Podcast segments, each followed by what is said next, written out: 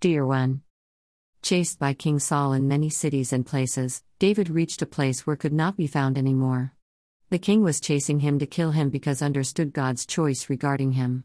David was just living his life by under God obedience without searching any power or to fight. But he knew for sure, God showed him, that King Saul was decided already in his heart to kill him no matter what. Still, he didn't stop being conqueror and victorious all the time God made him to walk from victory to victory. Just the being alive of David was taken as a threat by King Saul, even if David had no intentions at all to do the same. How do we know? The Bible tells us about this in 1 Samuel 24 4 15. The men said, This is the day the Lord spoke of when he said to you, I will give your enemy into your hands for you to deal with as you wish. Then David crept up unnoticed and cut off a corner of Saul's robe. Afterward, David was conscience stricken for having cut off a corner of his robe. He said to his men, the Lord forbid that I should do such a thing to my master, the Lord's anointed, or lay my hand on him, for he is the anointed of the Lord. With these words, David sharply rebuked his men and did not allow them to attack Saul. And Saul left the cave and went his way. Then David went out of the cave and called out to Saul, My lord the king. When Saul looked behind him, David bowed down and prostrated himself with his face to the ground. He said to Saul, Why do you listen when men say, David is bent on harming you? This day you have seen with your own eyes how the Lord delivered you into my hands in the cave. Some urged me to kill you, but I spared you. I said, I will not lay my hand on my Lord, because he is the Lord's anointed. See, my father, look at this piece of your robe in my hand. I cut off the corner of your robe but did not kill you. See that there is nothing in my hand to indicate that I am guilty of wrongdoing or rebellion. I have not wronged you, but you are hunting me down to take my life. May the Lord judge between you and me. And may the Lord avenge the wrongs you have done to me, but my hand will not touch you. As the old saying goes, from evil doers come evil deeds, so my hand will not touch you. Against whom has the king of Israel come out? Who are you pursuing? A dead dog? A flea?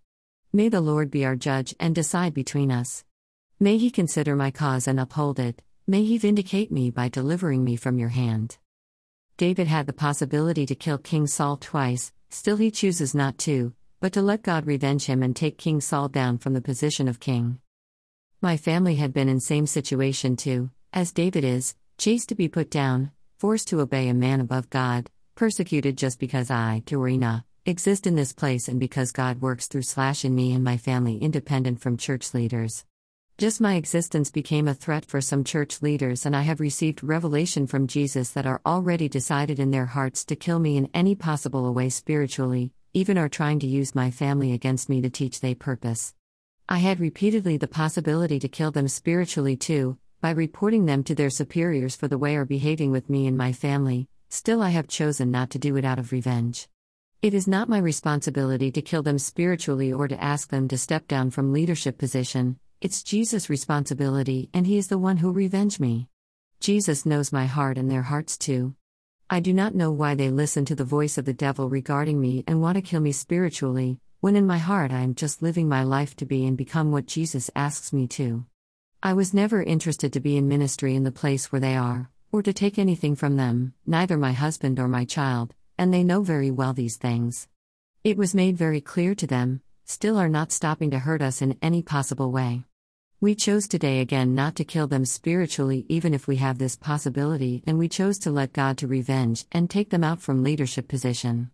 This doesn't mean that we will not speak loud and clear our position about what are receiving from them. It doesn't mean that we will let them hurt us continuously, that we will do whatever they say. It also doesn't mean that we will stop being and becoming what Jesus tell us to, or living our life how Jesus is leading us to. Our complete obedience belongs Jesus, and we continue to say no to anything what is coming from them and Jesus doesn't agree with it. And we trust God that He is revenging us and prove the public of being not sent by Him to do what they are doing now with us. Our advice for you today do not become as those who persecute you and make a lot of troubles because are led by fear and bad spirits. Do not take the things into your hands to revenge or to do them the same as they did to you. Trust Jesus that He will stop them and will give you His revenge. You are God child and he take care of his children, always. Always.